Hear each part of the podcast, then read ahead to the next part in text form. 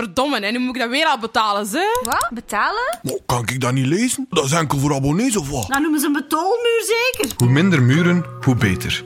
Daarom zit mo.be niet achter een betaalmuur. Hou Mo toegankelijk voor iedereen en word promo. Want hoe minder muren, hoe beter.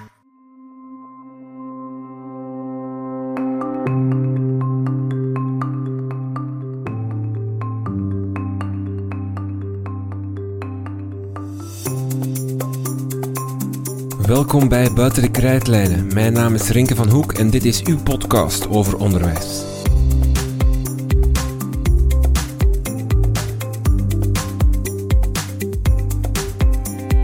Je bent nooit te oud om te leren. En zeker niet als leerkracht. Want alles verandert. Wetenschap, pedagogie, didactiek evolueert constant en als leerkracht moet je mee zijn met de laatste ontwikkelingen. Jezelf professionaliseren is dus onontbeerlijk als leerkracht. Maar hoe doe je dat nu op een professionele en effectieve manier? En hoe zorg je als schoolleider dat je team op een collectieve manier en doelgericht bijleert? We praten daarover met Jan Royakkers. Jan is procesbegeleider en teamcoach van het team Leren en Lesgeven bij Schoolmakers. Hij was negen jaar leerkracht Frans en daarna leerlingbegeleider. Met hem gingen we op zoek naar hoe je nu professioneel professionaliseert. Deze aflevering is mede mogelijk gemaakt dankzij onze vrienden van de show. En voor hen hebben we dan ook nog een kleine verrassing. We hebben namelijk nog een bonusaflevering voor hen klaarstaan. We legden Jan Royakkers namelijk ook al jullie vragen voor. In deze bonusaflevering geeft Jan Royakkers dus antwoord op jullie vragen. Op onze website kan je als vriend van de show dus exclusief luisteren naar deze aflevering. Je kan zelfs een gepersonaliseerde RSS-feed genereren die je dan kan invoegen in je podcast-app als je daar naar die aflevering wil luisteren. Wil je ook vriend van de show worden en kunnen luisteren naar dit bonusmateriaal? Surf dan naar www.dekrijtlijnen.be. Daar kan je vriend van de show worden. Dat kan je doen door een donatie te doen van 2,5 euro per maand. Niet twijfelen. En dan nu Jan Royakkers over professioneel professionaliseren.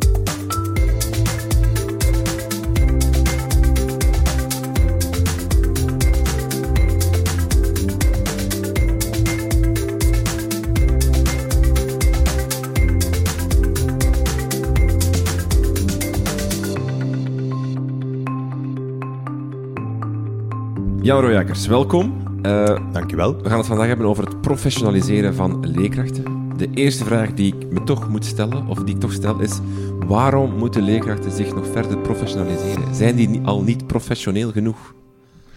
Uiteraard zijn leerkrachten professioneel. Zo'n valkuilvraag, want als je er nee op antwoordt, dan is al de helft van ons luisterpubliek weg. Weg sympathie. Ja.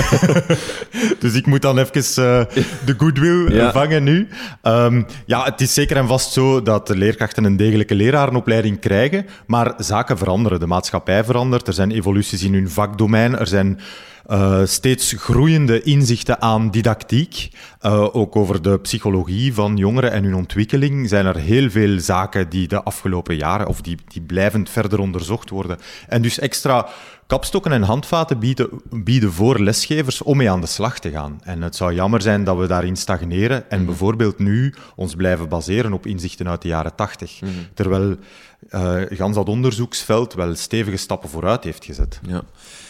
Um, jullie hebben een blogpost geschreven met schoolmakers waarin jullie handvaten aanreiken aan, aan scholen, aan leerkrachten om een soort van professionaliseringsbeleid op te zetten. Mm -hmm. um, waarin ik een beetje las, maar corrigeer me als, als het niet de bedoeling was, om toch een soort van verschuiving te hebben naar wat beleid er nu is. Een eerder traditionele nascholingsbeleid, namelijk jij als individuele leerkracht ziet op de website van een nascholer of van een uh, uh, van CNO of dergelijke, van oh, dat ziet er mij tof uit, uh, um, actieve werkvormen en schrijft zich in, gaat daar naartoe op een uh, donderdagnamiddag of op een vrijdagvoormiddag, uh, een paar uurtjes afwezig op school, doet die mm. nascholing van een drietal, viertal uurtjes en komt terug en kan dat daar dan, daarna dan al dat niet toepassen in zijn les.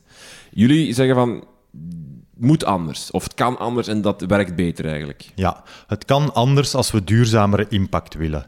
Uh, we zijn absoluut niet tegen de eendaagse nascholingen die worden aangeboden, maar we moeten wel beseffen dat het effect daarvan behoorlijk beperkt is. Mensen gaan naar buiten met een handig kader, met een paar voorbeelden, met een beetje inspiratie. Um, en vaak merken we dat dan leerkrachten de vrijheid krijgen, inderdaad, zoals je zegt, om ergens iets te gaan volgen. Maar de mate waarin dat, dat dan samenkomt op school in een geïntegreerd beleid of een meer ge, uh, geuniformiseerde aanpak die leidt tot hogere leerresultaten bij de leerlingen, dat is echt wel heel beperkt. En dus pleiten wij echt wel voor professionalisering. Uh, en nascholing kan daar zeker en vast een, uh, een deel van uitmaken, maar binnen een kader, aangevuld met vrijheid voor de leerkracht. En dat kader kan bijvoorbeeld zijn het pedagogisch project van de school. Elke nascholing of elk professionaliseringsinitiatief dat gevolgd wordt, kadert binnen het pedagogisch project van de school en de klemtonen die daar binnen gelegd worden. Maar de leerkracht kan wel keuzes maken binnen welk soort professionaliseringsinitiatief dat die dan gaat volgen, bijvoorbeeld. Dat kan een lezing zijn, een workshop, uh, die kan deel gaan uitmaken van een leesgroep die op school wordt opgestart, waarin boeken worden um, gelezen met een didactische of pedagogische inslag. Um, ja, er zijn heel wat uh, zaken. Hè, dat, uh, de vorm waarin de professionalisering wordt gegoten, eigenlijk zijn daar bijna eindeloos veel uh, mogelijkheden in. De situatie die ik schetste, is dat wel nog wat je het meeste tegenkomt in het, in het Vlaamse onderwijslandschap? Een soort van, vooral individueel, leerkrachten die daarin keuzes maken, een, een, een bijscholing op zichzelf staand gaan volgen? Is dat wat je nog wel het meeste ziet? Dat is inderdaad wat dat wij wel het meest vaststellen op dit moment. En wel, ik beweer daarmee zeker en vast niet om de gehele situatie in kaart gebracht te hebben. Maar als wij op scholen komen, merken we wel dat de vraag soms is, hey schoolmakers, kunnen jullie een workshop komen geven of een lezing ja. daarover? Ja, weet je, onze wedervraag is dan wel vaak als een workshop het antwoord is op de vraag, wat is dan de vraag juist? En dan zeggen directeurs bijvoorbeeld van ja, we willen dat onze leerkrachten beter worden in het differentiëren en dus een workshop over differentiatie. Ja, als we willen dat ze, dat ze daar beter in worden, dan geraken we er niet met één workshop. Dan moeten we echt op de langere termijn gaan kijken hoe dat er een beleid kan worden uitgewerkt dat inhaakt op wat wat er al is op school, op haalbare stappen, op manieren dat die stappen kunnen worden vormgegeven die ook enthousiasmerend zijn voor leerkrachten en dat ze kaderen binnen het schoolbeleid. Dus er zijn wel meer randfactoren dan puur uh, de één-op-één verhouding. Ah, hier willen we dat ze sterker in worden en dus is de workshop het antwoord. Er is meer nodig. Want dat is wel iets interessants van... Als ik professionalisering hoor, dan denk ik eigenlijk instant aan bijscholing, aan nascholing, aan ik die mezelf inschrijf voor een cursus, een workshop van twee dagen of een halve dag en ik leer daar dingen bij. Jij hebt al, al gezegd van dat is één deeltje daarvan, maar het is eigenlijk veel meer. Professionalisering is veel breder dan dat. Ja, ja, dat klopt. Um, er is een heel interessant onderzoek gevoerd aan de Universiteit van Gent. Uh, Emeline Merci is daarvan de hoofdauteur. Um, waarbij dat er ook wel echt in kaart wordt gebracht welke dan succesfactoren zijn voor professionalisering van leerkrachten. Hè. Hoe kan je ook de impact daarvan gaan meten? En de duur daarvan blijkt echt wel een belangrijk element te zijn. Eenmalige initiatieven, zoals ik daarnet ook al zei, zijn qua impact zeer beperkt. En dus is het belangrijk dat we het thema waarover het gaat gedurende een voldoende lange periode levend houden op school. En dan kan het zijn dat leerkrachten daar nascholing over volgen, maar net zoals het bij leerlingen het geval is, als wij willen dat die iets bijleren, is het niet voldoende om hen dat één keer uit te leggen. Dan willen we dat ze daarover nadenken, daarmee aan de slag gaan, oefeningen maken, met elkaar interactie gaan, daarover reflecteren, over hoe dat die leerstof bruikbaar is in hun dagdagelijks leven. En ook dat is dan belangrijk uh, om leerkrachten de kans te gunnen om op die manier met die inhouden aan de slag te gaan. Dus eigenlijk, wat ik dacht even, je gaat hier de, de halve dag workshop begraven van het heeft eigenlijk geen effect. Dat niet, maar het mag dat niet alleen zijn. Exact. Ja, het ja. moet meer zijn dan dat. Ja. Om dan direct daar even op in te spelen, ontbreekt dat dan nog een beetje in het nascholingsaanbod? Want als ik ga kijken naar professionaliseringstrajecten van, van externe organisaties, of ik zeg van ja, differentiëren, ik wil dat beter kunnen, mm -hmm. dan vind ik wel heel vaak nog dat. Een halve dag workshop, een halve dag dat. En ja. zelden um, langere trajecten. En ja. zullen er wel zijn, hè, daar niet van. Maar het is, mm -hmm. de markt is toch nog, volledig, nog meer toch gericht op korte halve dag, dagse workshops. Ja, dat klopt. En uh, via die halfdaagse workshops kom je tegemoet aan die vrijheid van de leerkracht, hè, want die kan zichzelf gaan oriënteren enzovoort. Maar het is belangrijk dat die keuzes kan maken binnen een kader dat het beleid van een school voorop stelt. En dat ontbreekt soms. Nu is het soms ja, eigenlijk te veel vrijheid. Hè. Iedereen kan volgen wat hij of zij belangrijk vindt. En op zich heb ik daar geen probleem mee, zolang dat dat wel kadert allemaal binnen focus die de school naar voren schuift. Dus eigenlijk, uh, professionalisering moet uh, doelgericht zijn. Hè? Dat is een beetje wat je, wat je hier zegt. Het moet vertrekken vanuit een, een kader. Mm -hmm. dat, je zegt er altijd direct bij van, maar met vrijheid van, van, van keuze van de leerkracht. Maar die twee zijn wel als ik dat mag zeggen, een beetje paradoxaal of kunnen een tegenstelling vormen. Namelijk, enerzijds is er de, de, de, missie, de visie van de school, ja. die bijvoorbeeld zegt van wij willen inderdaad gaan differentiëren mm -hmm. en we willen een differentieerd onderwijs aanbieden. Wij willen onze leerkrachten in professionaliseren. Dus moet alle leerkrachten die professionalisering gaan volgen. Dus daar is geen vrije keuze van de leerkracht in. Nee, nu ik denk dat het belangrijk is dat de school dan eerst in kaart brengt van wat gebeurt er al op school en dat leerkrachten aan het denken kunnen worden gezet van ja, oké, wat doe ik persoonlijk al eh, aan differentiatie uh, en welke stappen zie ik nog voor mezelf mogelijk en wat heb ik daartoe nodig? En dan kan het zijn dat ze zeggen van voor mij volstaat het eigenlijk wel om een boek te lezen, ik zeg maar iets, het boek Ieders leerkracht van Katrien Struiven, om duidelijke kaders rond binnenklasdifferentiatie mee te krijgen gun mij dan een periode om ermee aan de slag te gaan. En dan wil ik gerust op een uh, personeelsvergadering of een uh, pedagogische studiedag met collega's in groepjes van tien mijn ervaringen daarover delen, bijvoorbeeld. Uh, terwijl een andere collega misschien eerder kan aangeven van ja, nee, ik zou toch graag hebben dat de school daar een workshop over inricht of een, een reeks van workshops waar ik dan samen met collega's aan kan deelnemen, tussentijds in de klas zaken uitproberen en dat dan ook aftoetsen aan wat de workshopbegeleider aangeeft van good practice of, aan basiskader enzovoort. Dus inderdaad, het, het is het evenwicht zoeken tussen dat kader en de prioriteiten die de school bepaalt en de vrijheid die de leerkracht heeft om daarin zijn eigen kleurenpalet samen te stellen. Maar ook het tot stand komen van dat kader is iets wat heel participatief en co-creatief kan gebeuren. Samen met de pedagogische raad, die dan weer eerst breed gaat inwinnen bij de leerkrachten. Waar liggen de noden aan professionalisering? Of welke elementen van het pedagogisch project willen de leerkrachten eigenlijk sterker gaan benadrukken in hun dagdagelijkse klaspraktijk? En dan gaan kijken, oké, en wat is daartoe nodig? Dan hebben we een externe spreker nodig, hebben we een, een, bibliotheek op school nodig en een leesgroep die samenkomt.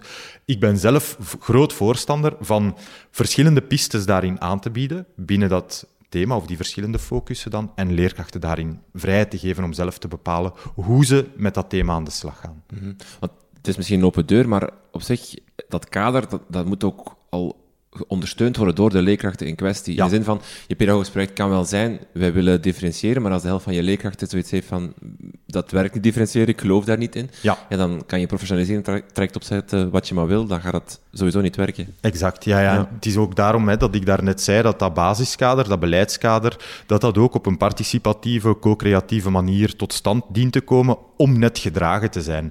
En echt wel gestoeld moet zijn op, op een paar zaken. Enerzijds op de traditie van de school, de cultuur die er hangt, want die ga je ook niet zomaar ombuigen op één of twee jaar. Hè, dus uh, voortbouwen op wat er al is. Anderzijds ben ik ook uh, ervan overtuigd, en dat zegt onderzoek ook naar professionalisering, dat externe input nodig is uh, om te gaan kijken van oké, dat basiskader, is dat voldoende wetenschappelijk onderbouwd? Want je kan ook te ver doorschieten in differentiatie bijvoorbeeld en zaken gaan toepassen waarvan weinig evidentie is dat ze echt wel ook een meerwaarde bieden voor het leerproces van de leerlingen, dan kan het echt wel zijn om eens een onderzoeker te laten komen bijvoorbeeld, die zegt, oh mannen, uh, hier, hier vliegen jullie echt wel uit de bocht. En anderzijds, hè, naast uh, wat er al gebeurt op school en de traditie en de cultuur en externe input, ook wel echt de noden van de leerkrachten. Uh, en als je die allemaal gaat samenbrengen, samen met eventueel nog, hè, misschien schuift de scholengemeenschap ook nog een paar prioriteiten naar voren, dan komen er prioriteiten bovendrijven. Uh, en dan kan je er wel van op aan dat dat kader een zekere gedragenheid gaat hebben. Ik ben altijd voorstander van het oprichten van een kernteam op school. En bij voorkeur, wat mij betreft, is dat de pedagogische raad. Hè. Dat zou het kloppende hart moeten zijn van alle pedagogisch-beleidsmatige beleidskeuzes die worden vooropgesteld. Een pedagogische raad die in nauwe verbinding staat met het grotere team. Er zijn regelmatig in de ideale wereld momenten waarop het grotere team bevraagd wordt, betrokken wordt, uh, dat er, um, ik zeg maar iets, hè, als de vraag is van oké, welke elementen van het pedagogisch project willen wij sterker benadrukt zien in het professionaliseringsaanbod volgend jaar? We knippen dat pedagogisch project in paragrafen uit elkaar. Leerkrachten kunnen zelf een aantal uh, punten toekennen aan die paragraaf die ze het belangrijkste vinden om te gaan benadrukken. Ze hebben, ik zeg maar iets, een mandje van vijf punten en ze verdelen dat over de verschillende paragrafen. Dan zie je automatisch bovendrijven, oké, hier staat, uh, in eerste instantie willen we inzetten op effectieve didactiek bijvoorbeeld, en dat komt bovendrijven, oké. Um, je, je, je, stelt een plan op op basis van de prioriteiten die komen bovendrijven, koppelt dan nog één keer terug naar het team ter feedback, finaliseert het plan terug met de pedagogische raad of het kernteam. En voilà, dan heeft het team ook wel op verschillende manieren de kans gehad om daaraan bij te dragen, om gehoord te worden, om feedback te geven, inzichten, verzuchtingen enzovoort, allemaal mee te nemen in het eindplan dat tot stand komt. Dus je creëert een soort van, van uh, doelen aan de hand van dat kader dat je participatief hebt proberen tot stand brengen, zodat heel je team daarachter staat. Mm -hmm. um, wat, wat me nog niet helemaal duidelijk is, of wat ik een moeilijke vind, is wie zit er nu aan het stuur van dat professionaliseringstraject? Want enerzijds wil je als directeur natuurlijk hebben dat jouw leerkrachten er geraken waar je wil dat ze moeten zijn. Hè. Mhm. Je wil dat ze differentiëren, dus je wil dat ze dat beheersen. Anderzijds hè, wordt ook gezegd, je moet meer vraaggericht werken dan aanbodsgericht werken. Dus inderdaad gaan kijken welke vragen zijn er, welke noten zijn er. Mm Is het dan gewoon um, als directeur gewoon verschillende opties aanbieden en de leerkrachten laten kiezen wat ze nodig hebben? Of moet je daar zelf toch wat meer gerichter in zijn en zeggen: ja, kom, we gaan toch allemaal samen op de volgende personeelsvergadering uh, um, een, een, een, expert laten komen die het allemaal even uitlegt. Hoe, hoe, hoe vind je daar de balans in? Um, ook daar hè, denk ik dat uh, je eerste vraag was: wie, wie heeft de, wie zit er aan, het ja, ja, wie ja. zit er uh, aan het sturen? Natuurlijk blijft de directeur daar een eindverantwoordelijkheid in dragen. Um, wat ik heel sterk vind, zijn directeurs die zeggen van, kijk, beste pedagogische raad, uh, we gaan samen een, een, plan opstellen waarbij we in dat beslissingsproces, om tot dat plan te komen, regelmatig het team betrekken. Zoals ik daarnet al zei, om hun ideeën te horen, we komen tot een plan, leggen het terug voor aan, de, aan het team, komt feedback op, we finaliseren het plan. Er zijn directeurs die durven zeggen, als jullie die stappen doorlopen, en het plan voldoet bijvoorbeeld aan deze drie criteria. Ik zeg maar iets. Het moet gaan over het leren van de leerlingen. Of het welzijn van de leerkrachten. En het moet gaan over een langdurig professionaliseringsbeleid. Ik zeg maar iets. Hè. De directeur schuift een, een paar criteria naar voren. En een beslissingsproces dat moet doorlopen worden. Zo heb ik al een paar directeurs gezien. Als aan die randvoorwaarden vervuld is, dan is het plan voor mij goed. En dan gaan we daarmee aan de slag. En dat vind ik sterk. Want dan schuift de directeur een, een aantal belangrijke criteria naar voren, waarbinnen dat een kernteam het plan kan uitwerken. Bij voorkeur hè, vanuit co-creatie, zodanig dat er van in het begin groot draagvlak is. Oké, en dan kan je het plan gaan uitrollen. Wetende dat die eerste fase op zich al behoorlijk wat tijd in beslag neemt. Uh, en je hebt die tijd ook niet altijd. Zoals nu bijvoorbeeld, hè, de afgelopen coronaperiode. Ja, natuurlijk zijn er soms heel kortstondige ad hoc professionaliseringsinitiatieven genomen rond online leren. Heel begrijpelijk dat daar nu niet de lange weg voor genomen is. Maar uh, in tijden waarin er minder uh, die crisissituatie rond ons hangt, denk ik dat het heel gezond is om als school eerst die traagheid te nemen. Reculer pour mieux sauter, hè, even afstand nemen, om dan voluit in het plan te vliegen en, en de energie te laten bruisen op school. En binnen dat kader mensen keuzevrijheid te geven. Mm -hmm. Ja. Um, in hoeverre heeft het ook te maken met vertrouwen? En dan vooral, want, want wat je, uh, je hebt altijd die pedagogische raad, maar dat is nog altijd niet de individuele leerkracht. Hè. Ik, ik stel me gewoon voor van, wat, en dat is misschien ook uitgaan van, van het slechte, dat mag misschien ook niet, maar wat als je een, een, een kader hebt, en daar gaat, ik pak altijd het voorbeeld van differentiëren. Hè, um, mm -hmm. En er is een leerkracht van je weet, die differentieert niet, die weet zelfs niet wat dat betekent. En die zegt, joh, maar ik, lees, ik ga wel een boek lezen en dan kan ik het ook. Hè, vanuit de opties die door de, het, het pedagogische raad worden gesteld. Hoe ga je daar dan mee? Want je, je wil enerzijds dan schets je een traject, je schets mogelijkheden en je zegt van kijk, hiermee kunnen we ons verbeteren, uh, team.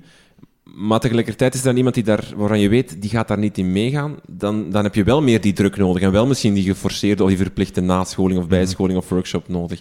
Hoe, ja. hoe ga je daarmee om? hier een onderliggende kwestie is eigenlijk de kwestie van leiderschap. Hè? Ja. Eh, en leiderschap op een school is gigantisch belangrijk. Dat leiderschap, we hebben daar nu soms het beeld van dat dat door, bij één persoon dient te liggen. Denk dat dat een beetje achterhaald is, want op een school zijn er te veel zaken om rekening mee te houden. En een professionaliseringsbeleid op zich bijvoorbeeld is al te complex om bij één persoon te zitten qua uitwerking, concipiëring enzovoort. En concretisering.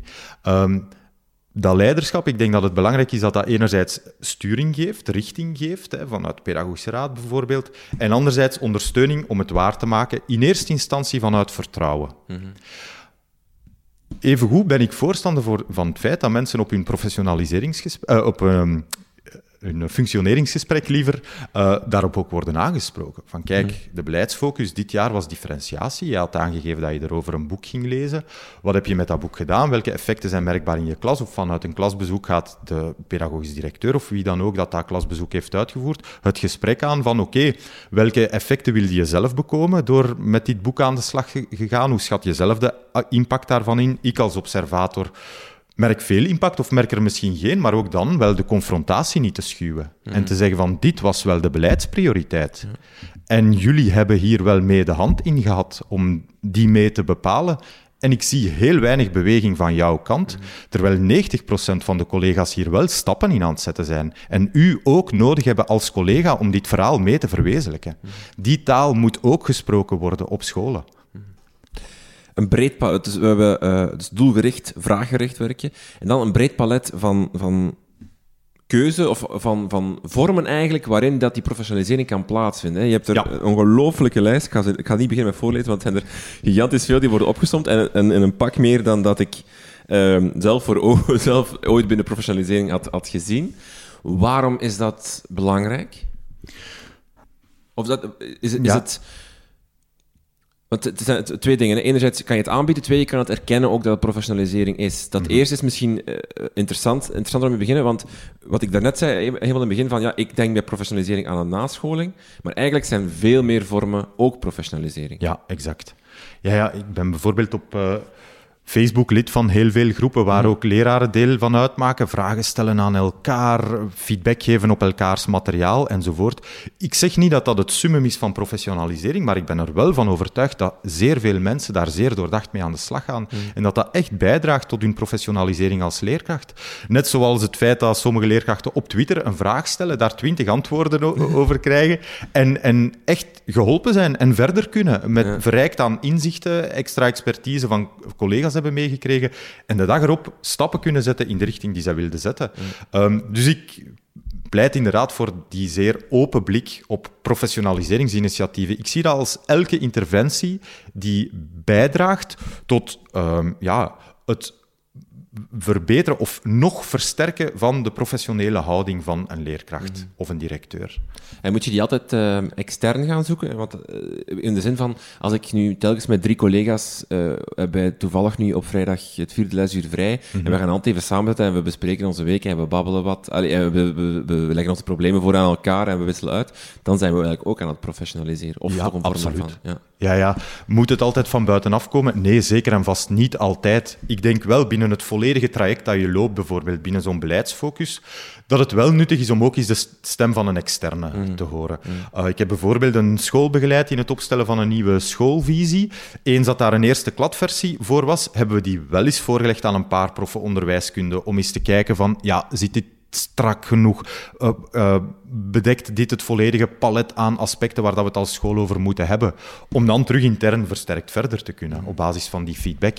Net zoals die lezing van een expert op de pedagogische studiedag hè, een, een grote meerwaarde kan zijn om eens die externe stem binnen te krijgen.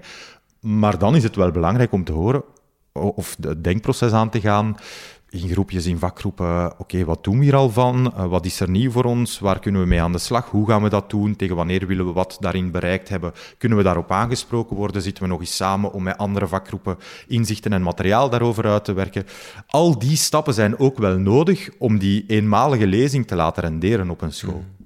Werken sommige dingen niet gewoon beter als andere dingen? En, en moet je daar dan toch ook niet efficiëntie voor kiezen als, als uh, pedagogische raad of als directeur voor je personeel? Ja, Um, binnen dat onderzoek dat ik daarnet al uh, heb aangegeven, hè, uh, van de UGent worden inderdaad ook wel een paar kenmerken naar voren geschoven als ja, die werken beter. Uh, Helen Timperley heeft daar in 2008 ook een paar krijtlijnen voor gepubliceerd van kijk, professionalisering van leerkrachten dient te voldoen aan deze en deze kenmerken. Het grappige daaraan is, is dat die vrijheid en die autonomie van leerkrachten daarin echt wel ook een centrale rol inneemt. Het feit dat mensen keuzes kunnen maken. Maar ook de duur uh, is daarin belangrijk. Ook als je werkt met externe expertise, de kwaliteit van de trainers. Hè, dat is iemand die moet voldoen aan bepaalde kenmerken. Uh, dat moet, iemand die inspirerend, motiverend kan werken naar, het, uh, naar zijn publiek. En zelf heb ik daar vroeger een keer op een cursus uh, over geleerd, dat Aristoteles daar al heel veel wijsheid in pacht had door te zeggen, als je iemand voor een groep zet, dan moet hij eigenlijk voldoen aan ethos, pathos en logos. Vanuit een zekere autoriteit kunnen spreken en geloofwaardigheid. Je moet mensen kunnen raken en je moet een logisch opgebouwd geheel van ideeën kunnen brengen. Mm um, voilà. En dat zijn allemaal zaken die belangrijk zijn. Um, effectiviteit wordt ook bepaald door, ja, sluit dit ook aan op de noden waar de leerkrachten mee zitten. Hè. En dan komen we bij het belang van die co-creatie in het bepalen van die focuspunten. Als het gaat over iets waar leerkrachten totaal geen vraag naar hebben, dan zal dat vallen op een koude baksteen, bij wijze van spreken. Dan, dan gaat het niet direct pakken. Of als de leerkrachten de nood niet inzien om rond een bepaald thema te werken.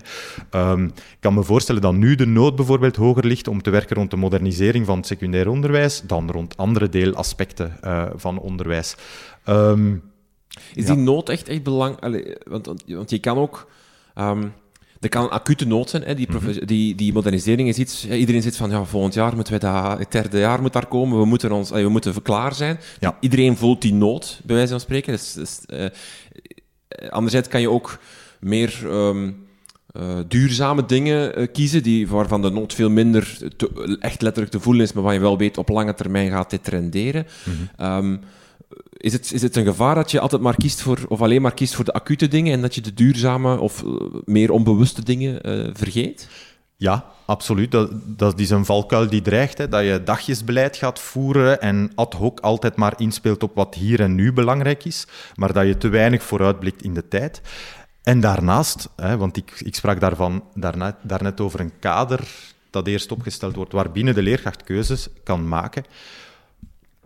In, in mijn ideale school is een van de principes van dat kader dat de leerkracht ook voor een bepaalde tijd en ruimte mag investeren in wat hij of zij belangrijk vindt. Ja. Ook al kadert, er, kadert, het niet direct binnen die focus als school. Mm -hmm. um, ja, ik denk dat dat een agency is die we bij leerkrachten moeten laten. Wie weet geven mensen aan dat ze de switch willen maken naar een ander vak, bijvoorbeeld. Dat kadert dan misschien niet direct binnen de modernisering en, en, enzovoort. Of dat zij een opleiding tot leerlingbegeleider willen uh, volgen om ooit die, dat mandaat te kunnen opnemen binnen de school. Ja, die, die persoonlijke groei en stimulans van mensen moet zeker en vast ook wel gestimuleerd worden. Mm.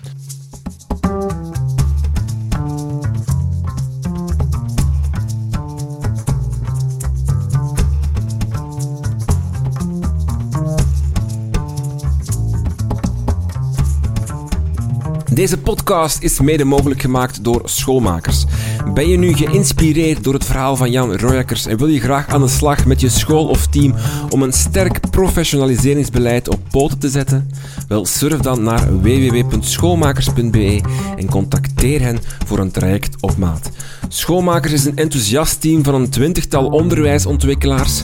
Ze begeleiden jouw schoolteam rond verschillende thema's: leren en lesgeven, schoolontwikkeling, schoolleiderschap, verbindend schoolklimaat en digitalisering. Hun aanpak is steeds op maat. Ze houden een intakegesprek en op basis daarvan puzzelen ze een aanbod samen dat zo goed mogelijk inspeelt op de ondersteuningsvraag. Aarzel niet om hen te contacteren via www.schoolmakers.be. En dan nu terug naar de show.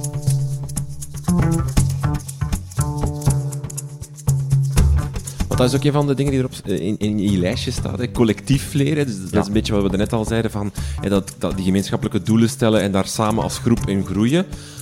Anderzijds, inderdaad, kan je als leerkracht ook wel heel individuele noden hebben. Hè. Um, veel startende leerkrachten hebben last van hun stem bijvoorbeeld, omdat ze die verkeerd gebruiken. Dus het is een, een, een simpele professionalisering, maar een belangrijke. En daar kan je ook dingen voor volgen, workshops voor volgen, jezelf opnemen en dergelijke. Dat moet ook nog altijd kunnen. Um, binnen een professionaliseringsbeleid dat ook wel, wel focust op collectief leren. Dus daar moet je die ruimte wel voor blijven voorzien. Ja, absoluut. Daar ben ik, uh, dat vind ik zelf heel belangrijk. Hè. Um, in haar artikel schuift Helen Timperley naar voor van kijk, alle professionaliseringsactiviteiten moeten gericht zijn op het leerproces van de leerlingen, op extra leerwinst voor leerlingen. Ja. Dat is waar, hè, dan zit je heel sterk ook bij vakinhouden, didactiek, leerplannen en, en, en alles wat dat daarbij komt kijken. Um, maar Sommige mensen zijn op een gegeven moment niet in staat om daar sterk de nadruk op te leggen, omdat het hen bijvoorbeeld een stukje aan zelfzorg ontbreekt. Doorheen corona zijn ze meegenomen in een stroomversnelling van allerlei veranderingen en ze zitten gewoon niet goed in hun vel. Ja, dan moeten we die mensen even de ruimte gunnen om terug op het spoor te geraken, vooraleer dat we daar maar nieuwe dingen en veranderingen ja. uh, in, in, willen doorduwen. Nee, even afstand en zuurstof gunnen. En dan inderdaad kunnen van die zijtrajecten om mensen terug op het spoor te krijgen, echt wel belangrijk zijn. Dus die focus op leerwinst moet je ook proberen durven zien op een, op een meer indirecte manier. Namelijk, een leerkracht die niet goed in zijn vel zit, zal misschien... Als je die goed in zijn vel laat voelen, zal je niet direct direct meer punten zien op, op de toetswiskunde. Maar op lange termijn natuurlijk wel, want die leerkracht zit beter in zijn vel. Ja, als die niet de mentale ruimte heeft om rekening te houden voor de klas met alles wat daar en dan belangrijk is, en een goede les te geven, ja, dan moeten we eerst eh, die onderliggende factoren wegwerken. En soms kan je dat ook niet als school. Hè. Soms moet je als directeur gewoon ook met de leerkracht in gesprek gaan om te zeggen, misschien is het beter dat je externe begeleiding opzoekt of eens met een psycholoog gaat praten enzovoort. Dat collectief leren kan je bereiken op een aantal, een aantal manieren, een aantal voorwaarden. Iedereen moet achter de doelen en de missie staan, dat is een belangrijke. Daar hebben we het al, al over gehad, dat participatieve gebruiken om dat te creëren. Anderzijds moet je een soort van verbindende werkplek hebben of creëren. Um, moet ik dat letterlijk zien? Uh, een werkplek, een school, een ruimte die mij inspireert, die, die mooi ingericht is, die, die, die, die, die fijn is om te vertoeven? Ja, ik denk inderdaad wel dat je bijvoorbeeld met de leraarskamer aan de slag kan gaan op zo'n manier dat daar heel veel kruisbestuiving wordt gefaciliteerd, wordt mogelijk. Want vaak zijn dat nog zo refters, hè? Ja, refters uit de klooster. Ja, en zo TL-lampen en dan zo'n lelijke tegel en dan vijf van die IKEA-tafels daarin met zo van die stoelen daarbij. Ja. En dan, als je geluk hebt, nog en, en dan een koffiezet en dan van die vakjes. Ja, inderdaad, de vakjes mogen niet ontbreken. Hè. Ja. om eerlijk te zijn, niet echt de inspirerende ruimtes die je dan ziet op, op, bij start-ups of zo, hè, dat je heel vaak ziet eh, met, met, met, met zeteltjes en, en eh, weet ik veel allemaal, en, en, en zitballen en, en collectief, eh, dingen waar je samen kan gaan zitten en dergelijke. Ja, ja, Ontbreekt dat in scholen? Zijn we daar nog te, te, traditioneel en te soft in? Wel, ik, Waar ik nu spontaan aan moet denken, zijn een paar heel toffe voorbeelden. Van scholen die inderdaad in die leraarskamer ook hoeken hebben gemaakt, waar een, een, een, schoolbibliotheek voor leerkrachten is, met allerlei handleidingen, interessante boeken, de wijze lessen van Tim Surma, de boeken van Pedro de Bruikere, boek Iedereen Schoolmaker, uh, Team School van Wouter Schelfout en collega's enzovoort. Boeken die, die doen bruisen, die doen nadenken over waar je dagdagelijks mee bezig bent dat mensen daar ook niet zelf hun persoonlijk budget altijd moeten insteken. Um, maar ook dat er ruimte is in de leraarskamer, of een aanpalend lokaal, hè, om tijdens de middag even de koppen bij elkaar te steken. Um, het zien werken uh, of enthousiast zien overleggen van collega's doet ook enthousiast overleggen. Hè. Cultuur is besmettelijk op dat vlak. En zo het creëren van een positieve leercultuur is daarin wel uh, belangrijk. Nu, ook wel erbij aansluitend, het is niet alleen met een trendy ja, wat, inrichting dat we er gaan geraken. Ja, vraag, is, het, is het window dressing of heeft het echt wel een positief effect? Ja, er is meer nodig dan dat. Uh, het is niet door alleen de leraarskamer onder handen te nemen dat we nu opeens tot een, uh, de, de school gaan omswitchen tot een lerende organisatie. Daar is veel meer voor nodig. Dan moeten we echt een onderzoekende houding gaan uh, aannemen, bijvoorbeeld als team of als werkgroep of als vakgroep. Eh, ons gaan afvragen waarin willen we professionaliseren en, en waarom willen we dat? Waarom vinden we dat belangrijk? Eh, komen tot een soort van onderzoeksvraag, bijvoorbeeld hoe kunnen we onze evaluatie beter afstemmen uh, op het leerproces van de leerlingen? Of zo, uh, hoe, kunnen we het leerproces of de leervooruitgang van onze leerlingen beter uh, laten weerspiegelen in de evaluaties? Oké, dan hebben we een goede vraag. En dan kan je aan de slag gaan, deelvragen gaan formuleren. Hoe deden we dat vroeger? Hoe doen we dat nu? Hoe gebeurt dat op andere scholen? Hoe komen we dat te weten? Um, wat inspireert ons daarin? Waarmee willen we eerste stappen gaan zetten? enzovoort. Die onderzoekende houding is daarin zeer belangrijk. Veel belangrijker dan een trendy inrichting van de leraarskamer. Maar natuurlijk, ja, als daar plekken zijn om dat overleg ook te gaan voeren, in plaats van in kille gangen en klaslokalen, ja, dat is natuurlijk uh, een extra stimulans, ik zal het zo zeggen. de rol van de schoolleider toch hier weer even in gaan zoeken. Ehm, in hoeverre moet je dat als schoolleider artificieel gaan creëren, gaan opwekken? Of in hoeverre moet dat eigenlijk ook wat in de mensen, in de groep, in, in je team zitten? Mhm. En als je het moet opwekken, hoe doe je dat dan? Ja, uh, vooral tijd nemen in eerste instantie. En als schoolleider jezelf de vraag stellen: zit die nood bij mij of is die al breder gedragen? En als die al breder gedragen is, een paar mensen samenbrengen. Ik, ik kom weer bij die pedagogische raad. Ik vind die ultra belangrijk op een school. Een afvaardiging van leerkrachten die mee het beleid maken. Um, om een traject uit te stippelen om ja, te kijken hoe de collega's daarnaar kijken, hun verzuchtingen enzovoort mee te nemen in een plan enzovoort. Als je merkt dat je daar alleen in staat, dan zou ik zeker de tijd nemen.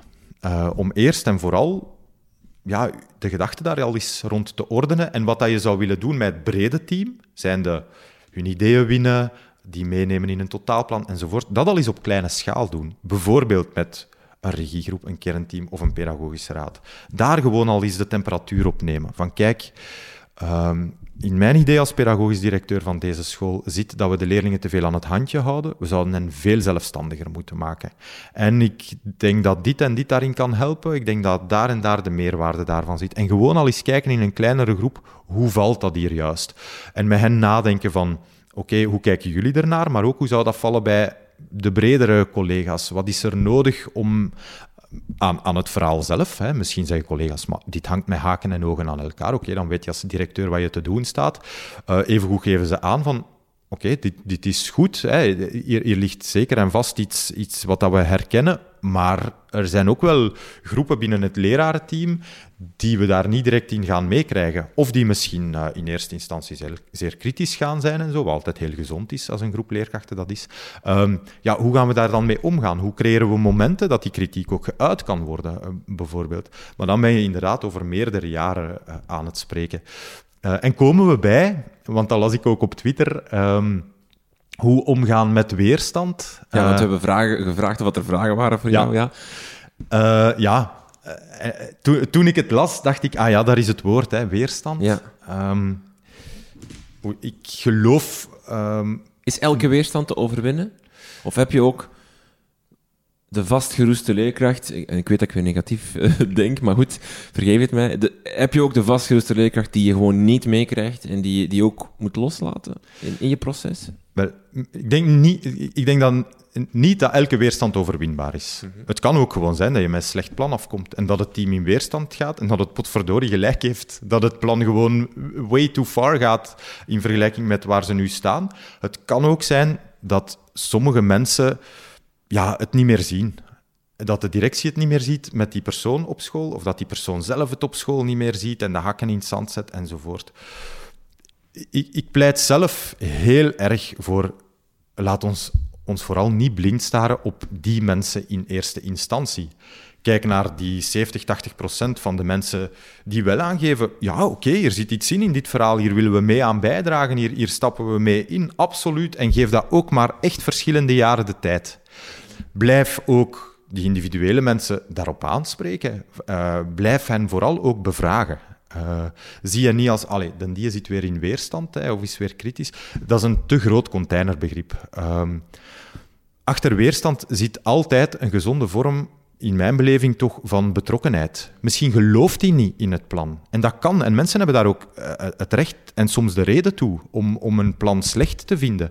Ja, dan is het zaaks om te gaan bekijken hoe kan die kritiek die daar onderliggend aan schuilt, toch ook meegenomen worden? Hoe kunnen we die stem van de minderheid gaan benutten om het totaalplaatje veel kleuriger te maken en nog onderbouwder te gaan maken? En wat ik daar heel sterk vind, dat zijn scholen die aan de slag gaan met principes en technieken uit Deep Democracy, een uh, Zuid-Afrikaanse um, set aan gesprekstechnieken om te komen tot participatieve en inclusieve besluitvorming, waarbij ook die misschien enkelingen die zich kritischer opstellen, die vragen hebben bij het concept, die aangeven niet mee te kunnen in het plan.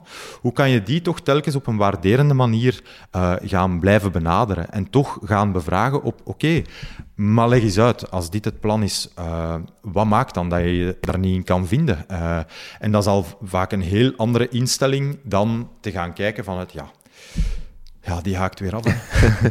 Daar wordt ook vaak wel heel veel aandacht en tijd in geïnvesteerd in degenen die net weerstand tonen. Ja. Ehm, soms heb ik het gevoel, of, of de- heb ik soms een vrees van, vaak ten koste van degene die er wel voor willen gaan, en dan vaak een beetje ter plaatse blijven trappelen, of zo, wacht, allee, kom, ik ben, er, ik ben enthousiast, waarom, waar blijft die, die, die professionalisering, waar blijft die inhoud, waar blijft dat verbeteren, waar blijft die nieuwe maatregelen dan vaak ook die ermee gepaard gaan, of nieuwe, nieuwe eh, eh, vormen en dergelijke. Ehm, is dat, een, eh, een, ook een evenwicht waarschijnlijk dat je moet zoeken als schoolleider, van enerzijds zien dat je met de, de, de early adopters mee blijft gaan, dat je blijft voeden, maar tegelijkertijd de, achter, de, achter, de achterlopers niet, niet vergeet? Ja, ja, dat is inderdaad een uitdaging. Hè. En wat dat daar ook wel kan helpen, is bij de uitrol van het plan, ehm, om over verschillende jaren heen mensen hun eigen fasering daarin te laten bepalen. Je hebt in en, en daarbij naar voren te schuiven van, kijk, eh, we beseffen dat, dat je wel door wat fases moet. Als het nu gaat over het eh, inzetten op andere vormen van evalueren, bijvoorbeeld. Heel veel leerkrachten zullen misschien al op internet wel inspirerende voorbeelden zijn tegengekomen, terwijl anderen het misschien horen donderen in Keulen. Dan denk ik dat we moeten beseffen dat mensen eerst door een oriënteringsfase moeten, van wat is dat hier juist, andere vormen van evalueren, waarom is een toets op papier eh, niet, niet genoeg of niet langer genoeg, of eh, leg het mij eerst eens uit. Oriënteren, dan inspireren, dan experimenteren, dan implementeren. Dat zijn verschillende fases waar je door moet.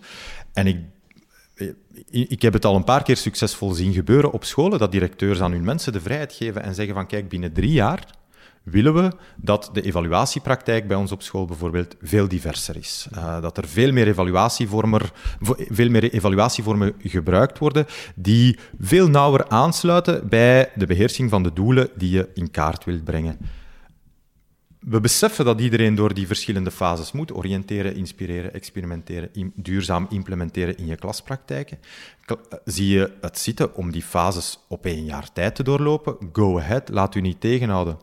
Andere mensen hebben misschien wat meer tijd nodig en hebben dat eerste jaar misschien volledig nodig om gewoon al puur te kunnen oriënteren en eens te horen bij collega's, wat is dan nu juist die brede evaluatie en, en, en wat is dat juist? En die spreker op de pedagogische studiedag al eens bezig te horen en misschien in eerste instantie heel sterk te denken dat het allemaal zever is.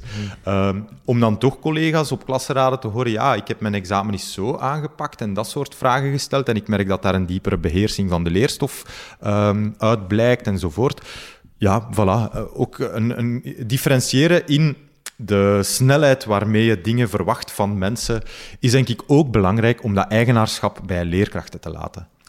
Is het ook belangrijk om bijvoorbeeld die early adopters, die, die mensen die wel mee zijn, te gebruiken als een soort van ja, propaganda is een fout woord, maar, maar het kan wel zijn dat je, als je, als je van je team van 60, vijf hebt die, die mee zijn met je, met je traject, met je, met je plan, met je professionalisering, en die zijn enthousiast en die beginnen dat te doen en die beginnen daar meerwaarde van te zien en in te zien, dat dat dan zo kan doorcijpen naar, hè, dat, je hebt zo die, die, die curve hè, van zo early adopters, ja. early majority en zo verder, dat dat zo wel, zo kan, je, je hele team kan besmetten. Mm -hmm. Ja, ik denk dat het belangrijk is om uit te gaan van het feit dat in elk team gouden eieren zitten. Ja. En dat we die moeten zoeken en moeten uitbroeden. En, en die gouden goudhaantjes volop laten rondlopen op school. Mm. Ik denk dat het ook belangrijk is dat dat niet altijd dezelfde mensen zijn. Dat niet voor elk project dat op school gaande is, dat altijd diezelfde happy few vooraan staan op een personeelsvergadering om hun goede praktijk te delen met anderen. En dat daar ja, diverse groepen voor worden samengesteld. Want, hoe doe, en hoe doe je dat? Want dat is wel heel vaak het geval, hè, dat je... Dat, dat je um, dat die happy few er altijd, dat dat altijd dezelfde zijn in je groep. Omdat dat vaak ook de, de, ja, de, de gemotiveerde uh, leerkrachten zijn juist, die daar nog heel veel ruimte in zien bij zichzelf en dat ook, ook, ook op zijn. Hoe, hoe zorg je dan dat je daar juist dan altijd gevarieerde mensen in vindt? Ik zie daar verschillende mogelijkheden in.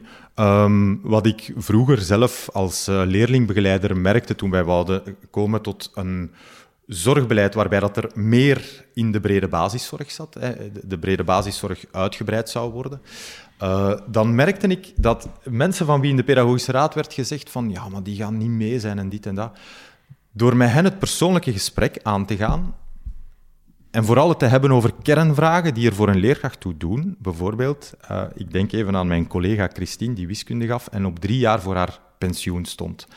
Um, en ja, waar een beetje een houding voor bestond van, ja, is dat nog de moeite om die mensen daarmee lastig te vallen enzovoort. Maar puur door het gesprek aan te gaan, bleek dat zij ook wel zag dat de leerlingenpopulatie veranderde en dat het ook niet altijd makkelijk was om met de manieren die ze vroeger toepaste alle leerlingen te bereiken. En dat, puur dat gesprek had haar dan geïnspireerd om eens op internet te gaan grasduinen, een paar zaken uit te testen. En ook zij is mee, toen mee vooraan gaan staan. Um, Je hoeft niet altijd de most early adopter te zijn om iets te kunnen delen met collega's van succeservaring. Mm.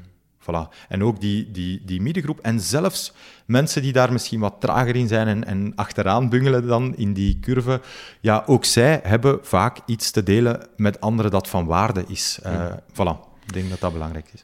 Diepgaand leren is dus ook een belangrijke. Um, kennis versus vaardigheden eh, is zo'n beetje het tegenovergestelde. Uh, stelde, jij, stelde jullie in je, in je blogposten van meestal worden in, in um, workshops of in professionalisering gaat gewoon puur over bepaalde kennis, bepaalde vaardigheid die je aangeleerd krijgt.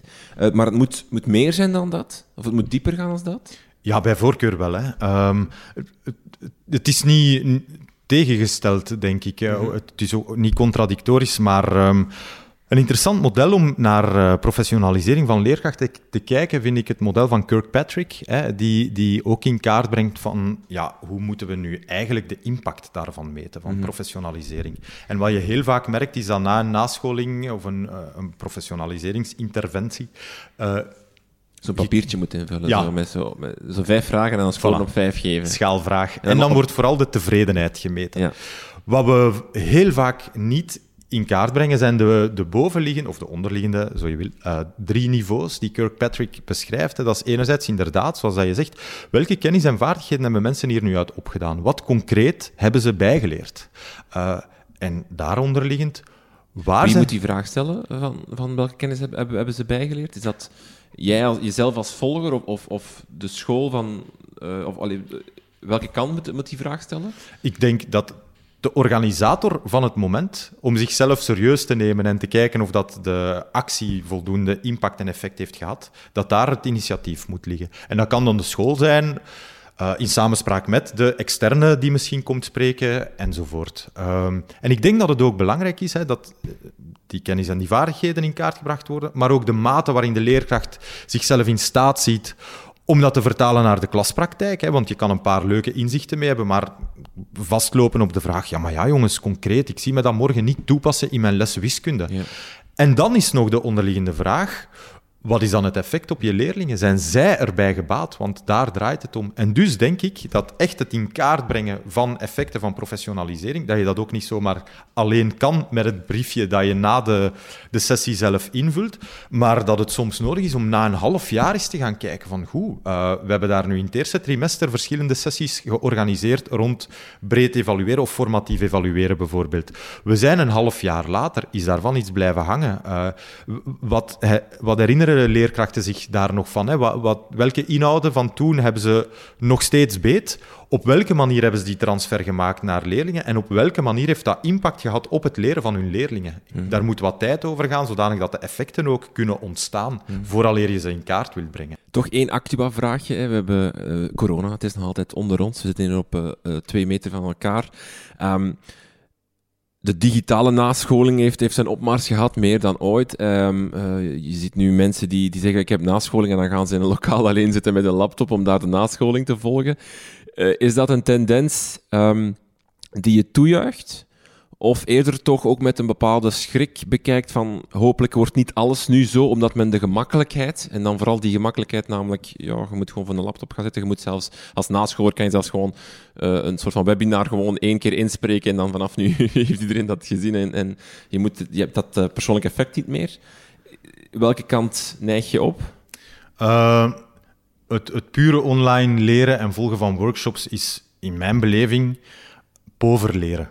Um, okay. Het is heel moeilijk om met een groep aan de slag te gaan van mensen die je niet kent, om, om hen te lezen. Weet je, als je voor een groep staat en je geeft een workshop, of al is het een lezing, je ziet mensen wel fronsen en kan wel even vragen van, ik zie u fronsen.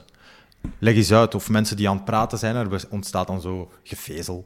Uh, dat is interessant. Dat wil zeggen dat het iets losmaakt. Uh, ideeën, kritische vragen, eh, weerstanden misschien, die we daar... Dat is toch niet toepasbaar en dit en dat. Maar die momenten kan je veel meer vatten wanneer je met een groep aan de slag bent, dan wanneer het allemaal online is. Mhm. Ik denk dat puur het aanbrengen van bepaalde kaders enzovoort, dat dat wel in kennisclips gegoten kan worden. En dat bijvoorbeeld, hè, wanneer, voordat mensen naar een live bijeenkomst komen, dat daar de hybride vorm wordt gehanteerd met de vraag van bekijk dit en dit al eens op mhm. voorhand, hè, een beetje pre-teaching om hun voorkennis te activeren enzovoort. Maar ja, net zoals het ook in het lesgeven belangrijk is, denk ik dat het ook belangrijk is dat op professionaliseringsinitiatieven voluit voor interactie kan worden gegaan, dat vragen kunnen worden gesteld, dat mensen in interactie kunnen gaan, coöperatief samenwerken rond bepaalde casussen of stellingen die worden voorgelegd, um, dat er kan worden ingegaan op wat zich aanbiedt op het moment zelf. En dat is veel moeilijker om dat online te doen allemaal. Ja, we hebben het over professionalisering gehad. En ik heb het, maar ik heb het gevoel dat we het eigenlijk over, ook over veel meer hebben mhm. gehad. Het gaat, het gaat ver, hè, op zich. Het, het, is echt een ingebed ding in je schoolvisie, je schoolmissie. En, en eigenlijk, als, als dat eerste al niet klopt, dat kader waarmee we begonnen zijn, als dat er al niet als een huis staat, dan, mhm dan maakt het niet uit of dat je, je, je nascholers fantastisch zijn, je motivatie fantastisch is, dan, dan stort het toch een beetje als een kaartenhuisje in elkaar, je, je professionaliseringsbeleid. Ja, dat klopt. Uh, wij kijken op een zeer systemische manier naar scholen. Systemisch als in die school is een systeem, dat is eigenlijk een bord spaghetti. En waar dat je je vork ook zet en draait, je zal overal sprieten zien bewegen. Uh, alles is verbonden met elkaar. Mm. En alles vertrekt van die visie en het leiderschap dat daarover genomen wordt. En alles heeft ook effecten op de mensen die het uiteindelijk zullen moeten gaan waarmaken. En dan zitten we voor een deel bij dat professionaliseringsbeleid, maar ook de structuren op jouw school. Uh, wil je bijvoorbeeld dat die formatieve evaluatie belangrijk wordt op school? Ja, hoe gieten we dat binnen? Hoe creëren we dat thema zichtbaarheid binnen onze schoolstructuur? Richten we een werkgroep op waar elke vakgroep in vertegenwoordigd is? Of hoe dan ook? Moet zichtbaar zijn. Welke systemen zijn er ook nodig? Uh, kunnen we zaken gaan digitaliseren, zodanig dat we dat formatieve meer uh, impact uh, kunnen laten hebben, enzovoort.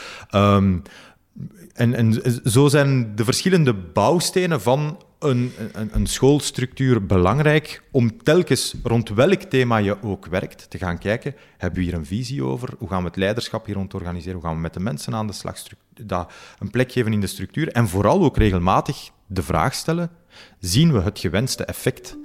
En als dat niet het geval is, gaan bijsturen. Waar dan ook op al die parameters die ik net benoemd heb. Mm. Jan, we gaan hier afsluiten voor het mhm. eerste deel van onze podcast. Jij gaat straks nog een heleboel vragen beantwoorden van onze luisteraars op, uh, die dat gesteld hebben via Twitter en via onze website en zo. Heel veel dank. Um, meer info over schoonmakers vinden ze op uh, jullie website, schoonmakers.be. Ja. Voor mensen die eigenlijk ook, ook hulp willen hebben bij een professionaliseringsbeleid, die, die, daarmee, uh, die willen dat jullie daar helpen mee over komen nadenken. Ook daar kunnen jullie bij helpen. Absoluut. Ja, iedereen welkom op schoonmakers.be. Alright. Jan Roakers, heel veel dank. Graag gedaan.